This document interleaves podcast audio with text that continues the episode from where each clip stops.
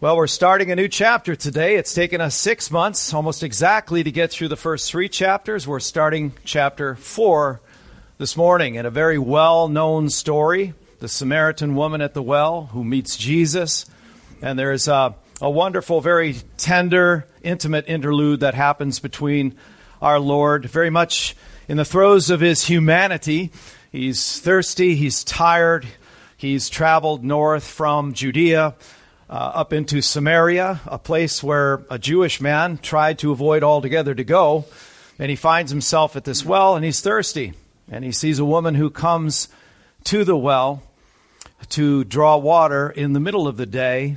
And well, let's read the text together. This morning, under the title Living Water, we're going to look at verses 1 through 15. Let's read that now together. John 4 1 to 15. Now, when Jesus learned that the Pharisees had heard that Jesus was making and baptizing more disciples than John, although Jesus himself did not baptize, but only his disciples, he left Judea and departed again for Galilee. And he had to pass through Samaria. So he came to, to a town of Samaria called Sychar, near the field that Jacob had given to his son Joseph. Jacob's well was there. So Jesus, wearied as he was from his journey, was sitting beside the well. It was about the sixth hour. A woman from Samaria came to draw water. Jesus said to her, Give me to drink. For his disciples had gone away into the city to buy food. The Samaritan woman said to him, How, how is it that you, a Jew, ask for a drink from me, a woman of Samaria? For Jews have no dealings with Samaritans. Jesus answered her, If you knew the gift of God, and who it is that is saying to you, Give me to drink, you would have asked him, and he would have given you living water. The woman said to him, Sir, you have nothing to draw water with, and the well is deep. Where do you get that living water? Are you greater than our father Jacob? He gave us the well and drank from it himself, and as did his sons and his livestock. Jesus said to her, Everyone who drinks of this water will be thirsty again. But whoever drinks of the water that I will give him will never be thirsty again. The water that I will give him will become in him a spring of water welling up to eternal life. The woman said to him, Sir, give me this water, so that I will not be thirsty or have to come here to draw water. Let's pray. Father, we thank you so much. This is a, a wonderful narrative. We feel as though we've walked in on a, on a very personal meeting here by our Lord and between him and this woman.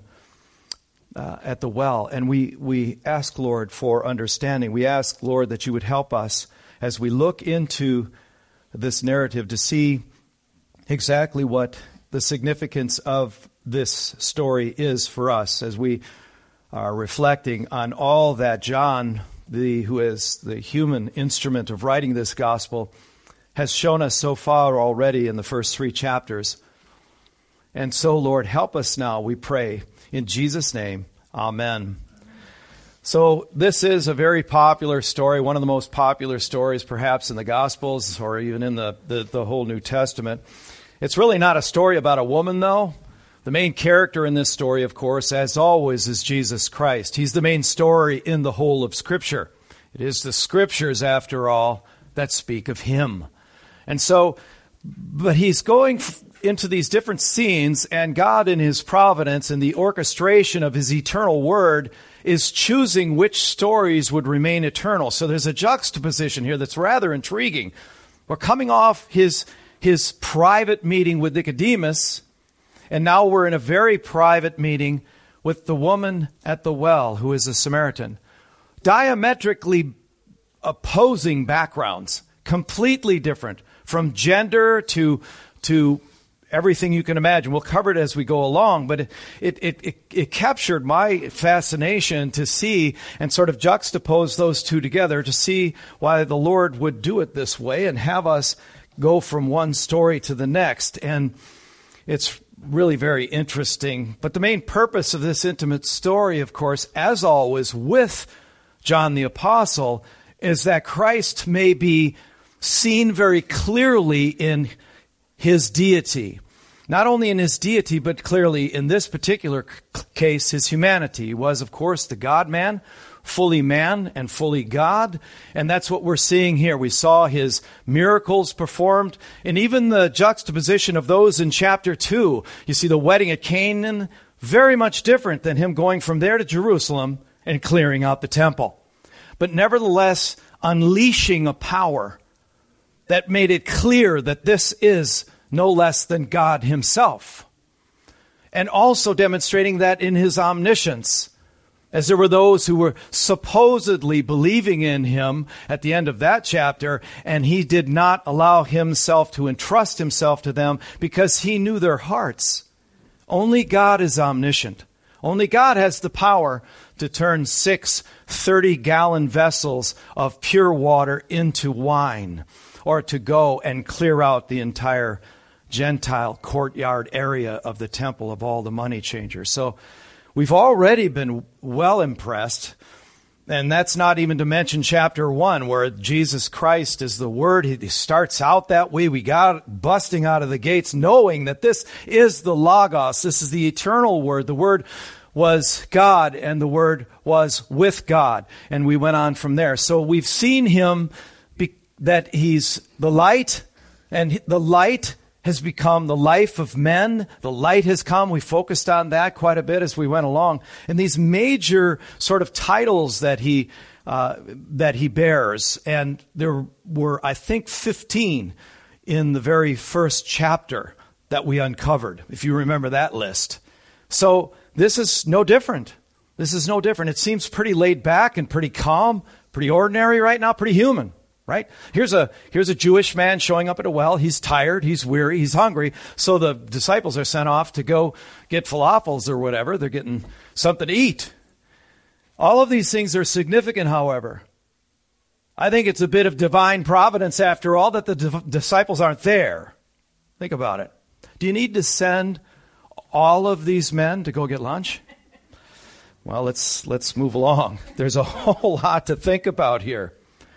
So, chapter 3 and chapter 4 present this juxtaposition, this side by side contrasting of this man Nicodemus, who's a Pharisee, a member of the Sanhedrin. He's also, the text says, the teacher of Israel. He's probably, we can assume, prideful in some way because of that exalted position he has on the highest court of the land He's no doubt wealthy. Most of them on the Sanhedrin were wealthy, especially the Sadducees. They were known for the great lands that they owned and their wealth, and that's what was in jeopardy, and that's why they had to kill Jesus.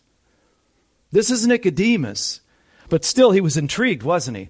He's a he's a conservative sort of moralist. He's a, a man who is doing his has self generated, self imposed system of ethics based upon the Mosaic law and the traditions of men. This is a fastidious guy who's following line by line every jot and tittle from Moses and performing it and seeing to it that others did as well, beside, beside the fact that he is the definite article teacher of Israel. And he is, of course, Jewish and he's male. Who do we have here? We, we have, a, yes, we have the, a woman already, a Jewish man wouldn't be talking, but particularly a Samaritan woman. We know about Sennacherib and the Assyrian army that conquered northern uh, Israel way back in 722 BC, conquered it. And one of the ways they conquered a people is to draw some people from their own lands and interpopulate them with the Jewish people because that would dilute the race and it caused the pure, if you will, Jewish people in Judea to despise the Samaritans.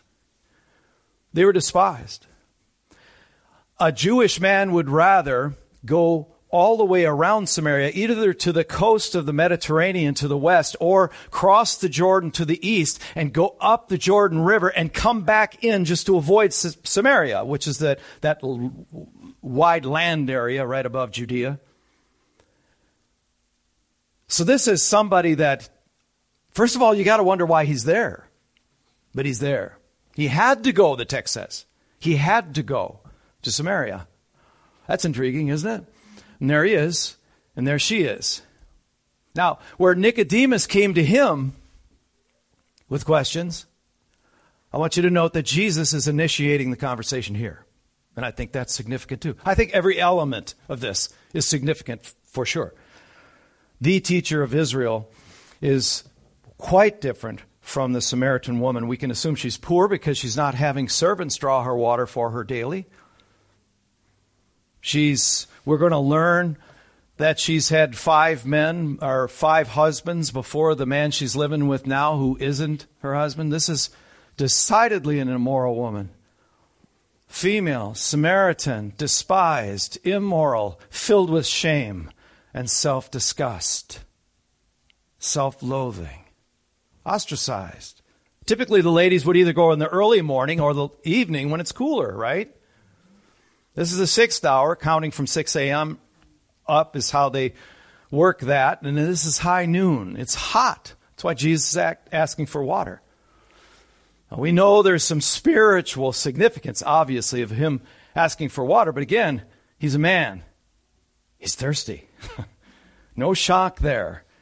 But there's way more to the story than that. She's a social outcast, this woman. But she's significant. She's earned a right to be in Scripture because she represents so many of us. The manner in which she sought to satiate something in her heart that only God can satisfy, yeah? And that's what we want to look at. That's what we want to see. We want to see this, this interchange between the two and pick up whatever we can. These two, Nicodemus and the woman, have traveled a long way down. We talked about this morning in the first hour how there are those false teachers who twist the scriptures just a little bit because the most successful lie is one that's closest to the truth or wrapped in the truth. They have bought into something diametrically different from the, each other, but so wrong in how to satisfy something in their heart, something they know is missing, something that they know is wrong, something they know something must be done about, but both of them thinking like every other unbelieving human being that it must be something I must do. And it's wrong. Nicodemus, a whole career in the wrong direction. The woman at the well, a whole life. To go through that many men, they don't have to tell us how old she is. She's been around. She's been around. She evokes deep sympathy and pity. And she's searching. She doesn't know what for. Jesus does. Jesus does.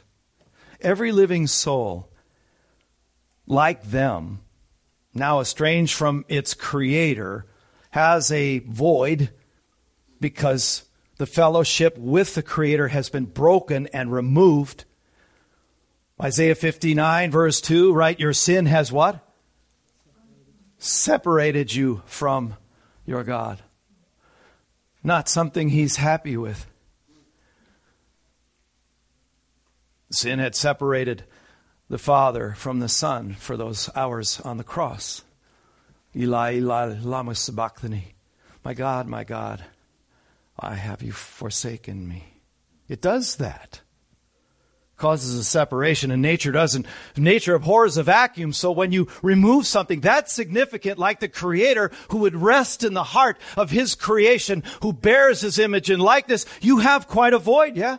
And so we spend the rest of our lives trying to fill it with things that are horizontal because we can't, we don't have the equipment, we don't have the capacity to look, oh, I'm missing God. That's not what I said. That's not what I thought. If somebody would have suggested it years ago when I lived in New York City, I'd have said, What are you talking? Oh, you're a religious person. I get it. That doesn't make any sense to me. He had to come to me like he came to her.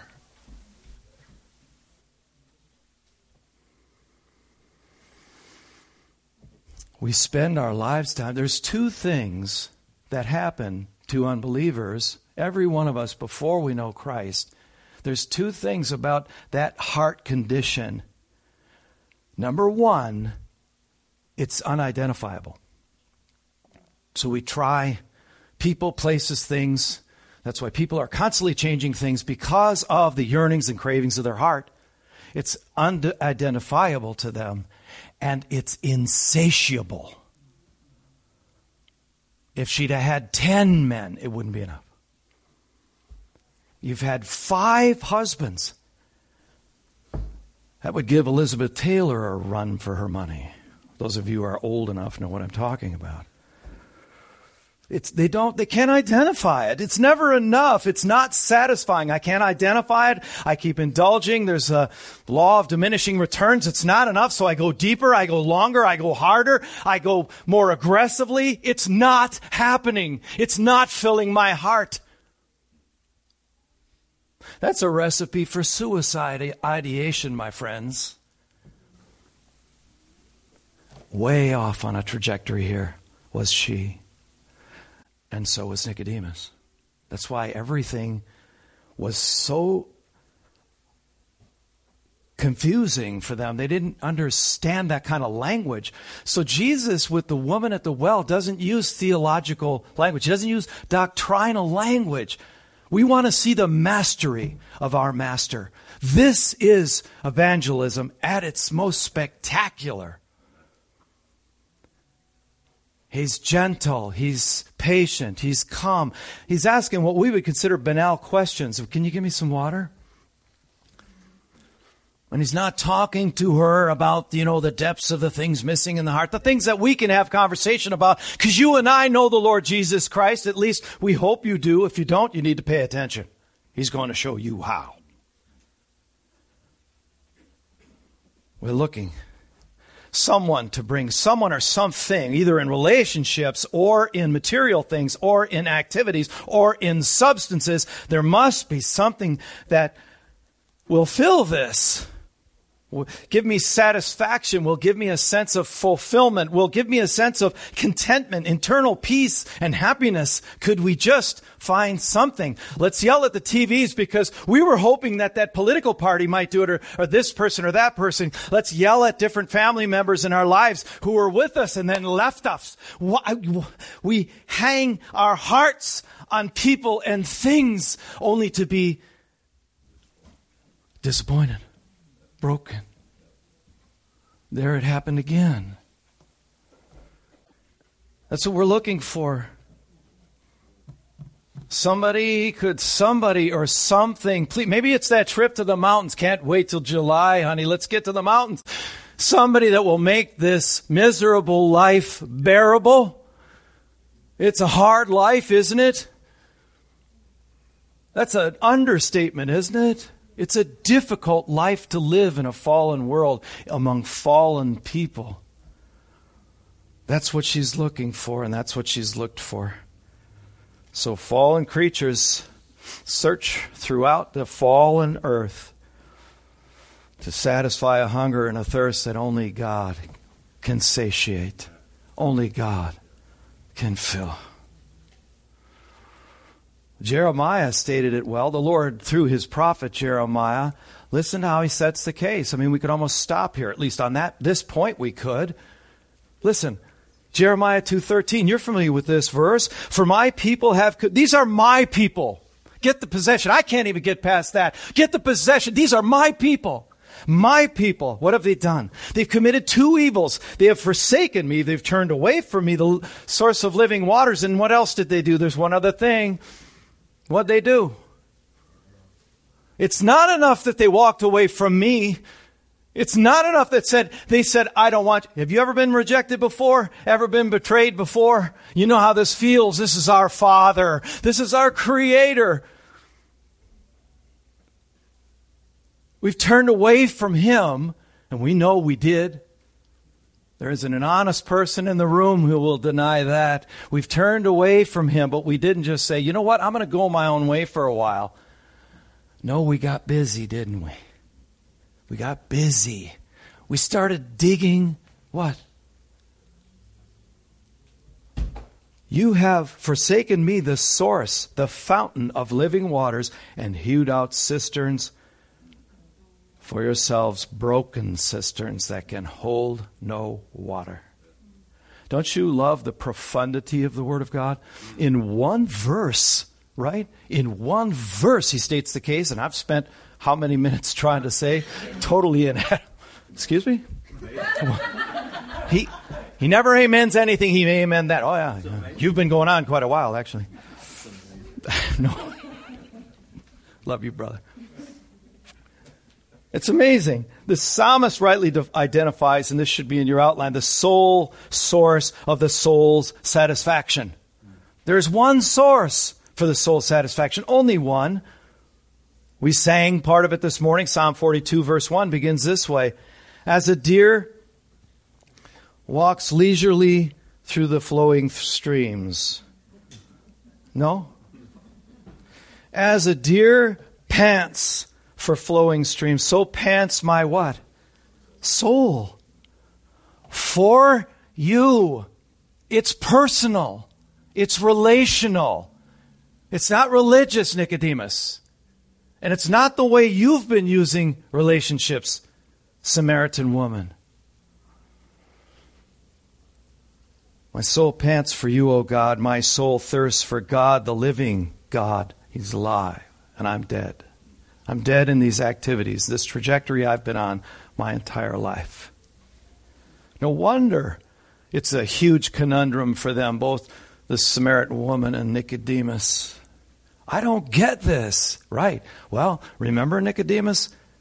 I told you that you must be born from above. You can't do it alone. Later on, we have good indications from chapter 7 and chapter 19 that this member of the Sanhedrin, the teacher of the Israel, was probably saved.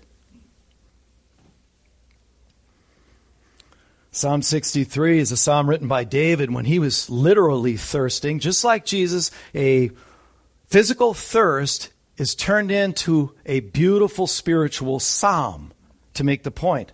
This metaphor that he uses here, Psalm 63.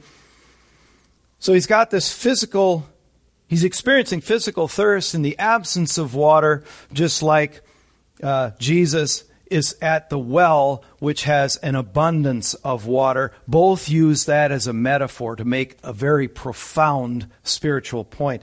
Psalm 63, verse 1 Oh God, you are, what's the next word? Please don't forget that. Nicodemus, this is where it's at, man. This is where it's all, what it's all about. It's possession. It's love. He loves you. He wants you back. What are you doing with your life? You are my God. Earnestly I seek you. My soul thirsts for you. My flesh faints for you as in a dry and weary land where there is no water. Sung beautifully, by the way, by Fernando Ortega. Beautifully. It's just something to, to listen to and allow your soul to just rest in these things. Spurgeon wrote on this My God, listen carefully, this is good. Possession breeds desire. It doesn't make you want to pull away from it. It actually creates it, it engenders desire. He goes on, full assurance is no hindrance to diligence. The more assured I am, the more I want to go after the object of my love. A, jo- a, love whose object was distant, which was love in a state of longing. Now I want the object of my love near so it can be love in a state of indulgence. That's the point. That's the point. He goes on, so full assurance is no hindrance to diligence, but is the mainspring of it. Fully agree. How can I seek another man's God? Why do we do that? Can Christians do that? Yeah. Of course we can. We do it all the time. Lord, have mercy. He goes on, but it is with ardent desire that I seek after him whom I know to be my own. Beautiful. Observe the eagerness and the time mentioned. The word earnestly, he says early, that was his version, early, earnestly. I like looking at both because it's both. He goes on to say, has not only the sense of early in the morning, but that of eagerness and immediateness. Doesn't hesitate. He gets up. He's early after these things. O Lord, Psalm 5 3, in the morning you hear my voice. In the morning I prepare a sacrifice for you and watch.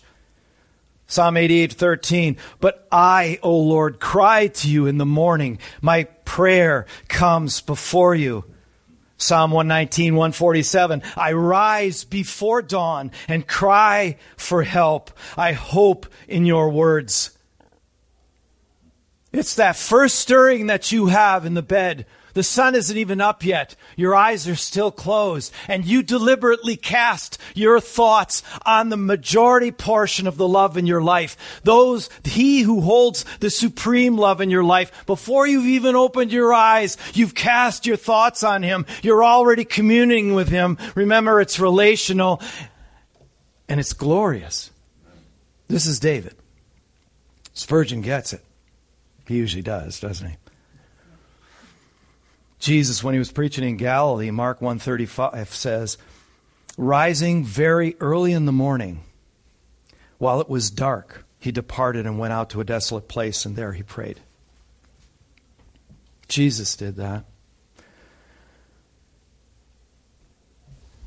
A good suggestion. That's the introduction. Verse 1. Now, when Jesus learned that the Pharisees had heard that Jesus was making and baptizing more disciples than John, although, verse 2, Jesus himself did not baptize, but only his disciples. Verse 3, he left Judea and departed again for Galilee. Way to the north, this area that he's going to. Jesus wasn't baptizing them, but it was through the agency of his oversight. Perhaps he wasn't baptizing them so he wouldn't cause a stir. It isn't his time to get himself caught up in some kind of a crisis. This is early in the ministry. So he's letting, because it doesn't matter who baptizes someone, his disciples are baptizing. But they still made a big deal out of it, didn't they? The disciples of John the Baptist. Hey, he's over there. That's human nature.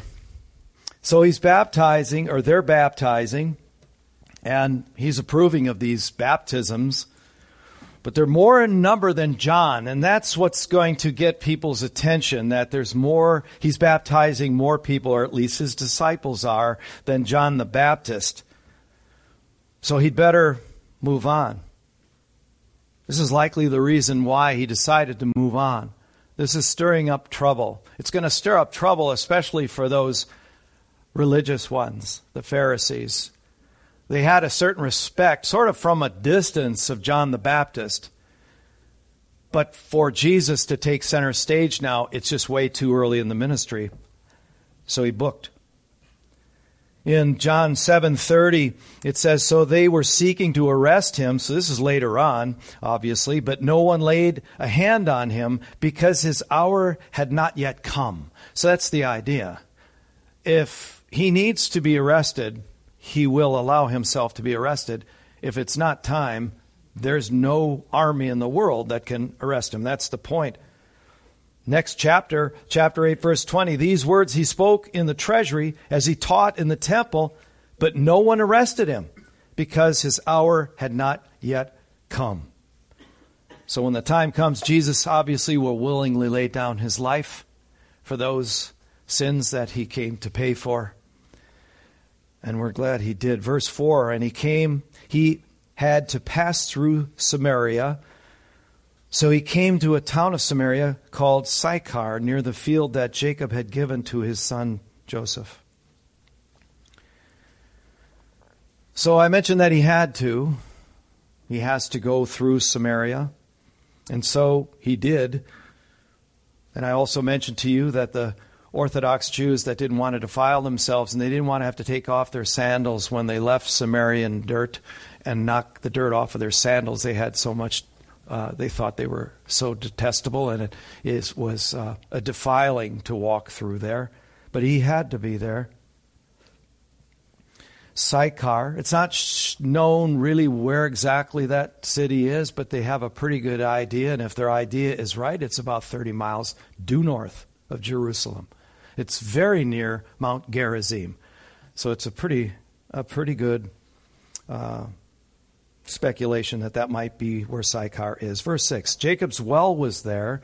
So Jesus, wearied as he was from the journey, was sitting beside the well. It was about the sixth hour. So, this is Jacob's well as she identifies it. There isn't anything in Genesis that talks about Jacob digging a well, but Abraham and Isaac are digging wells. So maybe he inherited it. But nevertheless, this is how it's identified here. They believe they do have that same well has been preserved through the generations right now, right? The depth of it is some, uh, it's about 900 feet deep. Yeah, it's about 30 yards deep. So it's a deep, deep well, and it's supposedly still there. So Jesus is wearied, the text says. As I mentioned, he's exhausted and he's hungry. They're off fetching lunch, his disciples. But there's clear evidence here, obviously, of his humanity, and that's all we want to take away from that for now. And the sixth hour, of course, as I mentioned, is noon, so it's hot. It's dry in that part of the world. It's probably very hot. Midday. Now let's see what happens. Verse 7 There came a woman of Samaria to draw water. Jesus said to her, Give me to drink. For his disciples had gone away into the city to buy food. This woman of Samaria, as I mentioned, she's living a life where she's borne shame. She's probably long since learned how to callous her heart over, to defend herself by developing some level of contempt for those who have ostracized her, but she doesn't know how to stop doing what she's doing. Jesus does.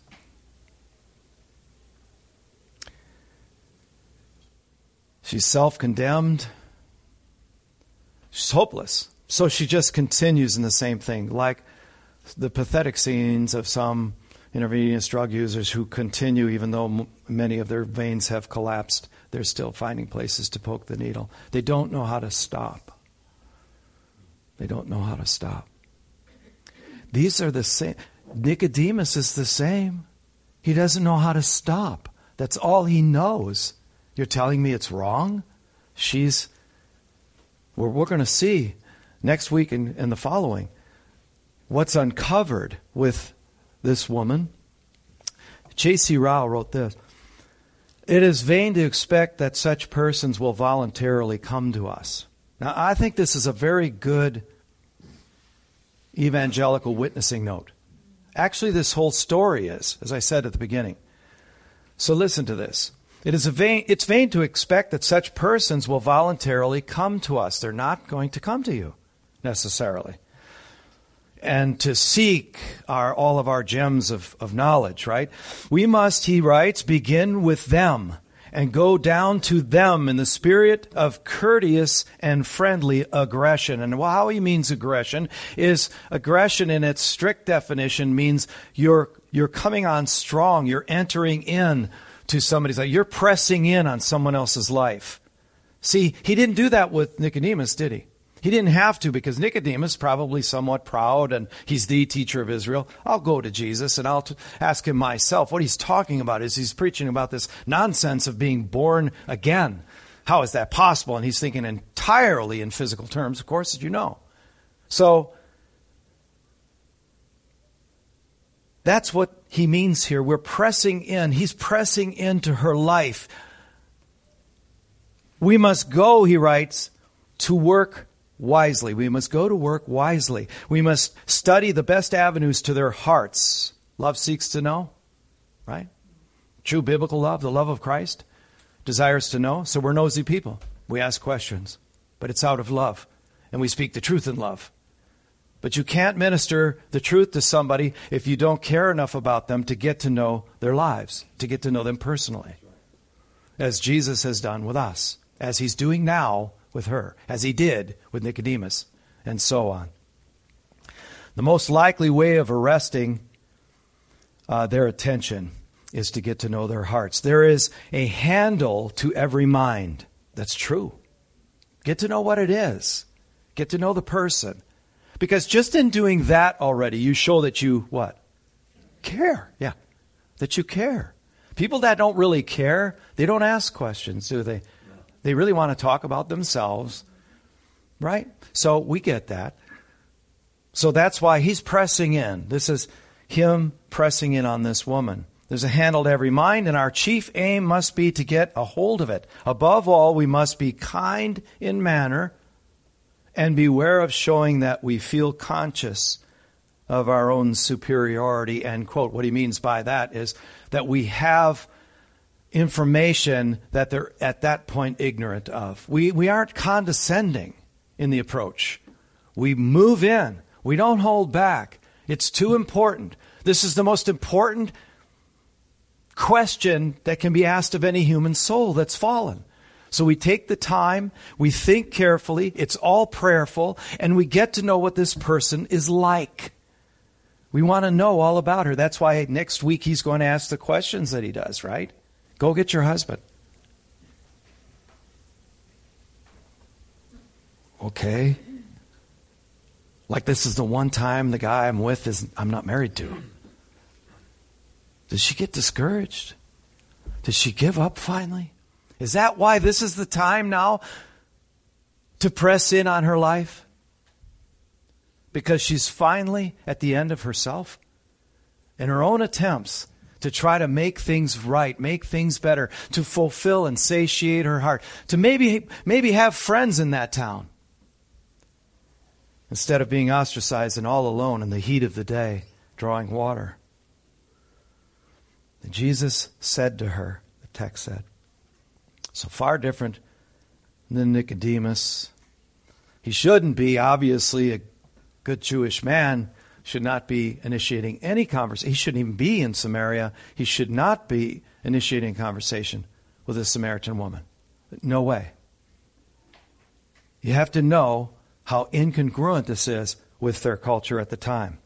This could have gotten him into a lot of trouble. Might have even shaken the faith of his disciples. Who knows? He says, Give me to drink.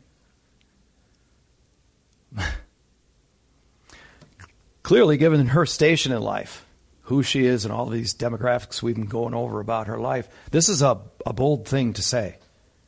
Give me to drink. It's perhaps why John mentions in the text parenthetically that his disciples weren't there. That would have been a head turner for them. What are you doing? Wasn't there a woman in another part of the Gospels who was trying to get his attention and they were perturbed by that? You remember that? You want us to tell her to be quiet? No. I'm about my Father's business. Nor in the Gospels, it should be noted, does Jesus ask anybody for anything.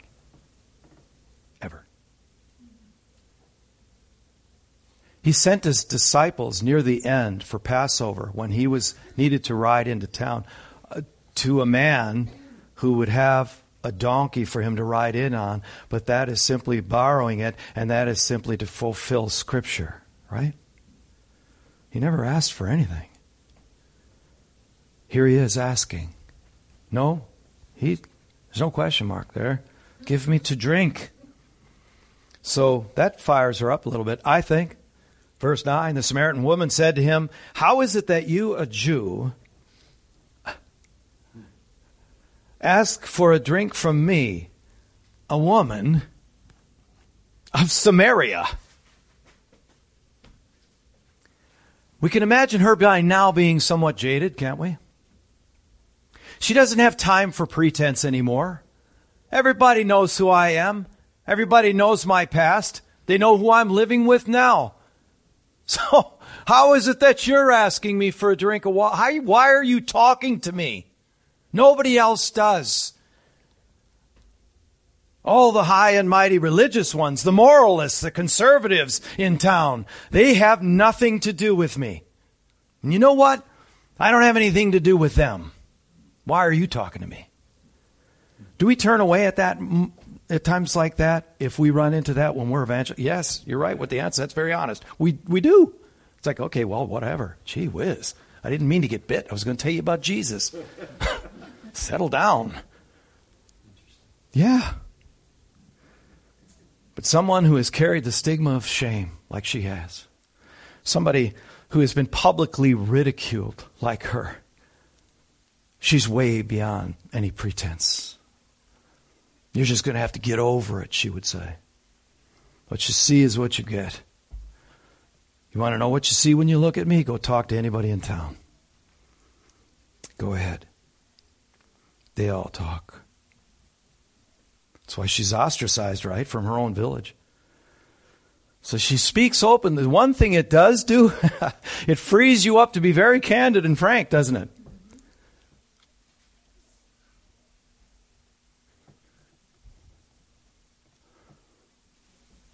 He who hides hatred has lying lips. Proverbs 10, verse 18. Wow.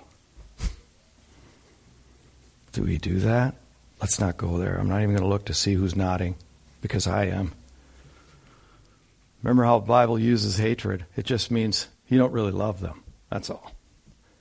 If you cared, you would do something out of your compassion and your love. You would take time to speak with me. It doesn't matter who I am or where I'm from or what gender I am or what I've done. So talk to me.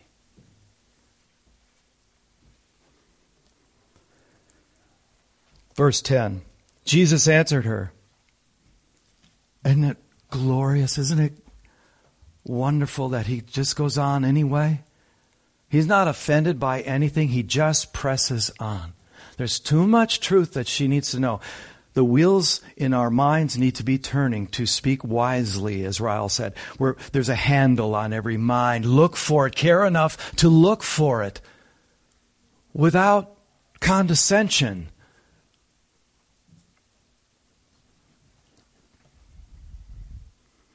If you knew the gift of God and who it is that is saying to you, Give me to drink, you would have asked him, and he would have given you living water.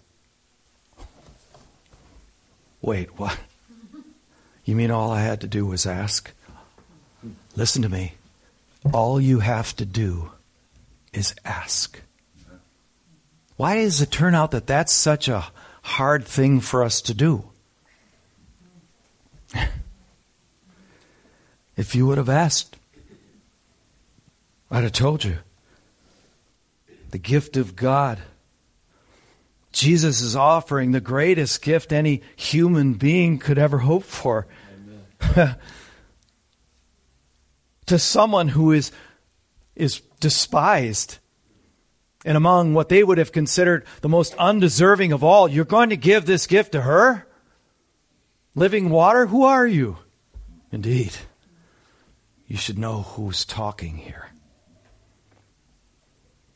This is grace in all of its glory. You're extending favor that they do not deserve, whether it's a family member or a neighbor, somebody who has really upset you, they're getting favor that they do not deserve. Why? Because you did. Right. I can't believe that he would trifle with me. I can't believe. All you have to do is ask, and you will receive. You ask not, and you receive not because you ask amiss to consume it according to your own lusts. All you had to do is ask in accord with what Scripture has to say about your heart, and you will have living water. Praise the Lord. He would have given you living water, the text says. It's interesting, isn't it? the one she served water to is the servant now who's serving her the greatest gift ever. Well, you should know the giver is the gift. He's offering her himself. He offered you himself. Amen. Not just some forensic issue, not just to clear up the records, not just to give you forgiveness, which is spectacular. I can't believe the forgiveness that I've received, but to cleanse you and make a place for himself inside of you, in your heart.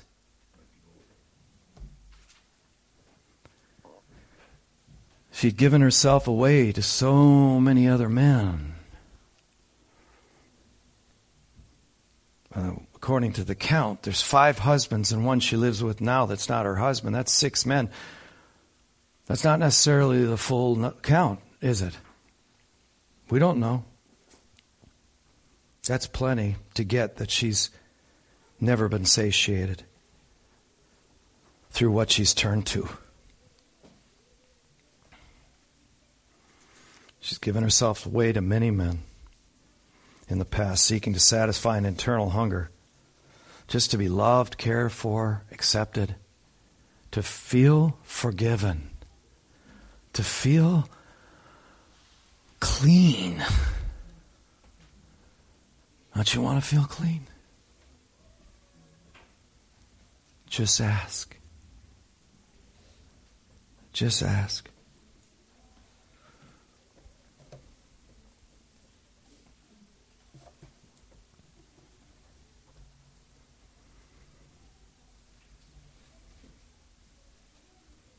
He's offering himself to her to love her, that he might sanctify her by cleansing her with the washing of the water of the word Ephesians 5:26 sending his holy spirit in. That's the true living water. That first must regenerate Titus 3:5 through the washing of regeneration Make a clean place. Make my way clean. Make that path straight that I can come straight into your heart and you will have living water flowing forever. What an offer! Why would we turn that down? Living water, this is salvation, this is forgiveness, it's cleansing of sin, it's eternal life. So Jesus has clearly turned the conversation to something spiritual. She's stuck on physical things, just like Nicodemus, but he's turned it now. He's used it as a metaphor, just like David did in the wilderness. I'm thirsty. I mean, he was legit thirsty physically, but it's a metaphor because my real thirst is for you, O God. I'm out here by myself. I feel all alone. And I want to sense the joy of your presence. He requests in another place in Psalm 51 Restore unto me the joy of my salvation. You don't have to restore my salvation. That's a one time deal, folks. What you have to restore sometimes is the muddy feet we get when we walk through this world and we do things that make us soiled on our feet. That's why Jesus only washed the feet in John 13. Give me the whole shower, Peter says. No, you don't get it. You're already there, but you need to come to me to have your feet cleansed. Because this water doesn't run out. The Lord himself, Jeremiah 13, we saw, is identifies himself as the fountain of living waters. Verse 11, the woman said to him, Sir, see, watch how all the way through our text. She's thinking physically. She misses the spiritual metaphor, but so did Nicodemus at the time, but we know the rest of the story for him. I wonder what the story is for her. We'll find out in this very chapter, won't we, if you're familiar with it. She said to him, Sir, you have nothing to draw water with, and the well is deep. Where do you get that living water? Are you greater than our father Jacob? I sense a little bit of sarcasm here. Remember what she's been through. You're greater than Jacob. He's a random man that just showed up and you shouldn't even be here. Why are you talking to me? You're greater than Jacob? He gave us the well and drank from it himself and his sons and his livestock. You should know that. What point are you making? We have the ability to do that with people that we're evangelizing. Find that handle of the mind. Care about them enough to get to know them like he's doing. He gave that to us so that we could learn and implement these tools. Nobody does it better than him, is there? So, like Nicodemus, who was hopelessly trapped, he was hopelessly limited by his religious works mindset and physical birth. How is it that a man is born again? Right? She's the same thing. A Samaritan woman is captivated by her limited view of physical things as well. It's the same. But worse yet, there are those sinners out there who, who know that they're sinners and they know who Jesus is and they still reject him, don't they? They know there's something wrong. Instead of resenting that or them, we should investigate further. That's our evangel. That's our witness. Send Christ after them. Send the hound of heaven after them. Through you, the instrumentality, but it has to come through a heart that's open to loving unlovable people, unloving people. Doesn't it? Or that's where it stops. Jesus said of the Scriptures, It is they that bear witness about me, yet you refuse to come to me that you may have life. To the religious ones he was speaking to there in John 5. Verse 13, Jesus said to her, Everyone who drinks of this water will be thirsty again. So he picks up, obviously, that she's still stuck in the physical. You're, you're going to have to come back here tomorrow. I said living water.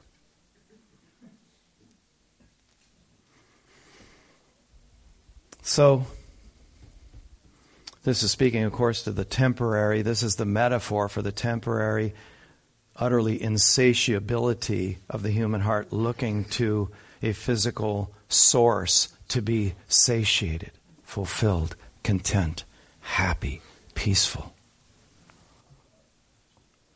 Verse 14 But whoever drinks of the water that I will give him will never be thirsty forever. Well, now he's just laid it out for her, hasn't he? The water that I will give him will become a, a spring of water welling up to eternal life. Would love to see the expression on her face at this moment. Is it, what? Or is it, I'm intrigued, maybe I want to know more? This is the tease, so you got to come back next week to find out what happens, right? Of course. Listen to these. As we're making a run for the end this morning, I'm going to give you um, the whole of Scripture is just, we have to be so limited, right? So the stewardship is he invented time and said, okay, you got an hour. What are you going to do with it? Yeah, thanks. I could use about three, I think, or more. Um, listen to this Isaiah 44 3. Speaking of this, this living water, this spring of water to eternal life, this was the prophecy through Isaiah. This is the Lord speaking through his prophet, for I will pour water on the thirsty land. He's using the same metaphor. I will pour water on a thirsty land and streams on the dry ground. I will pour my spirit upon your offspring and my blessing on your descendants. What? That you just turned a corner there. Yes. Because we understand things initially physically in the realm that we're aware of, even as unbelievers. So he uses those beautiful metaphors. The arms of the Lord that bear us up, his loving hand, his eyes, his face. his spirit. But you see it here now. Isaiah 12, 2 to 4. Behold, God is my salvation. I will trust and will not be afraid, for the Lord God is my strength and my song and he has become my salvation. With joy, you will draw water from the wells of salvation. This is what Jesus is telling her. Jesus, who is also very God, the inspiration of the prophet, he's outside the timeline.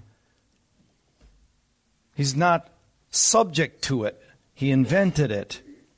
God, the Creator. Eternal life. Promised by the only being in the universe that has the capability to do that. This is a God who cannot lie. True God who cannot lie. How could we get that degree of clarity and certainty and turn away from it?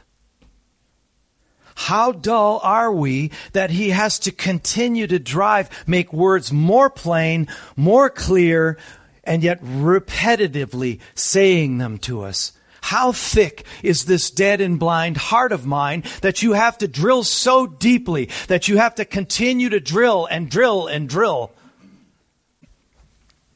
But that's what he has to do. And then one day, one day, after all that drilling has gone on, you know what they do? Might shake the house up a little bit, but you know what? My life needed to be shaken up a little bit. Somehow I was solid granite and didn't know that he was drilling down, but he's drilling down. And then there was something pounded down in that hole, pounded down deep, deep, deep, deep down through all of that rock where he set a charge and blast. I see. My house is a shambles, but I can see. Wow. Yeah. John 6:35 remember when Jesus said this was the first of 7 I am statements that make it very clear that he is the I am that he is very God. I am the bread of life. Whoever comes to me will never hunger and those who believe me will never thirst. That's verse 1. We're coming to it. One of these months, Lord willing, we'll get to it. Revelation 21, verse 6. And he said to me, It is done. I am the Alpha and the Omega, the beginning and the end. To the thirsty, I will give from the spring of the water of life without payment. What is that another word for? A gift. If you would have asked, I would have given you this gift, he says to the Samaritan woman. This is it. There's no payment for it. Costs you nothing, Nicodemus. It costs you nothing. That's going to be a serious conundrum for you because everything cost you you wonder if there's value in anything that didn't cost you something. There's got to be some kind of quid pro quo here. There's got to be some kind of this for that exchange. No, that's Catholic, Nicodemus. That's Pharisaic. It's not out of the working of the works. It's not ex opere operato. It is tetelestai. It is, uh, it is finished. I have a gift for you. What's hard to understand about that? So it's not an intellectual thing. Yeah, I'm making sure you understand this is not an intellectual, a problem of intellect. There's something of the perspicuity of Scripture where even children understand this. They get it. They know what they need and they know who He is. Verse 15, finally, the woman said to him, Sir, give me this water, so that I will not be thirsty or have to come here to draw water.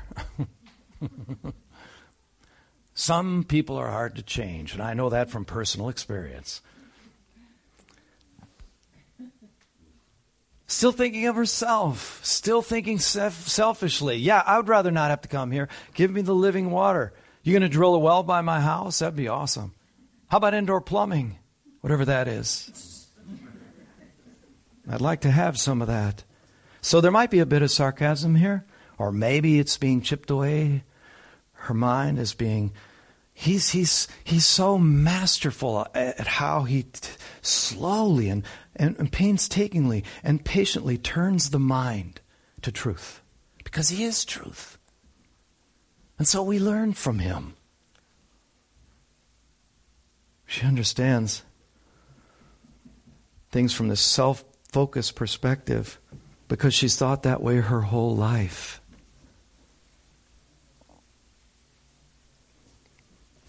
Maclaren, one of my favorites, of course. Is it not strange that men should not desire? Is it not strange and sad that such foolish creatures are we, that we do not want what we need? That our wishes and needs are often diametrically opposite. All men desire happiness, but some of us have so spoiled our tastes and our palates by fiery intoxicants that the water of life seems dreadfully tasteless and unstimulating. I remember that. I remember it. And so we will rather go back again to the delusive, poisoned drinks that fa- than fasten our lips to the river of God's pleasures. But it is not enough that there should be desire, it must be turned toward Him. That craving goes out from you. It's looking, it's longing. What are you setting your heart on, is the point.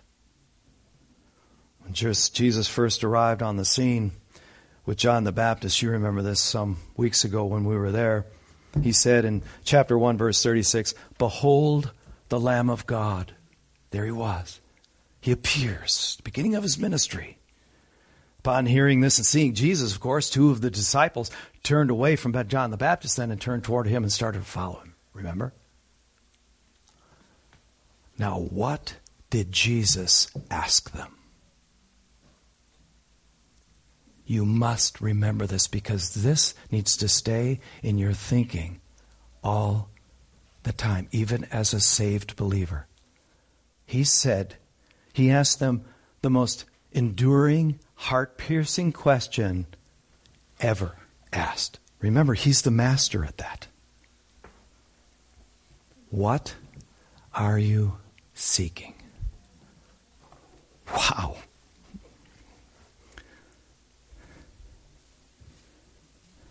I'm not sure. What is she seeking? Is it just, has she given up? Is she just sort of rambling on with sarcastic humor? Is it just she would, she believes him, but she, she's thinking in physical terms? What is it? What is it with me? What am I seeking? Those who come to Christ, what is it that you're actually seeking? Indeed, what or who are we looking to in order to satiate our longing, craving hearts? That's the question. God help us to recognize with the psalmist to whom we should look. Psalm 119, verse 81 My soul longs for your, get the personal possession, for your salvation. Psalm 143, verse 6 I stretch out my hands to you. My soul thirsts for you like a parched land. Jesus said in John 7 37 to 39, on the last day of the feast, the great day, Jesus stood up and cried out, If anyone thirsts, let him come to me and drink. Whoever believes in me, as the scriptures has said, out of his heart will flow rivers of living water. Now he explains what that means. Verse 39 Now this he said about the Holy Spirit, whom those who believed in him were to receive. This is what he's talking about to her. For as yet the Spirit had not been given, because Jesus was not yet glorified. His final appeal in Revelation 22:17 the spirit and the bride say come and let the one who hears say come and let the one who is thirsty come Let the one who desires take the water of life without price. What's another way of saying that? Take hold of the gift. And the Lord will guide you continually and satisfy your desire in scorched places and make your bones strong. Isaiah 58:11 and you shall be like a watered garden, like a spring of water whose waters do not fail. All you have to do is ask. Let's pray. Father, we thank you so much for the time you spend with us. Things repeated, things that we shouldn't have to hear over and over again, but we're, we're blessed that you bring them to us over and over again because we lose our way. Even if we are believers, even if we have reconciled with you. And I pray that all who hear the sound of my voice have. If not, now is the time to simply ask for the gift. The gift of eternal life, of living waters forever and ever through our Lord Jesus Christ. So be with us now as we continue to task our hearts, asking, What is it that we ourselves are seeking? For it will betray us, even this side of glory. We pray in your holy name. Amen.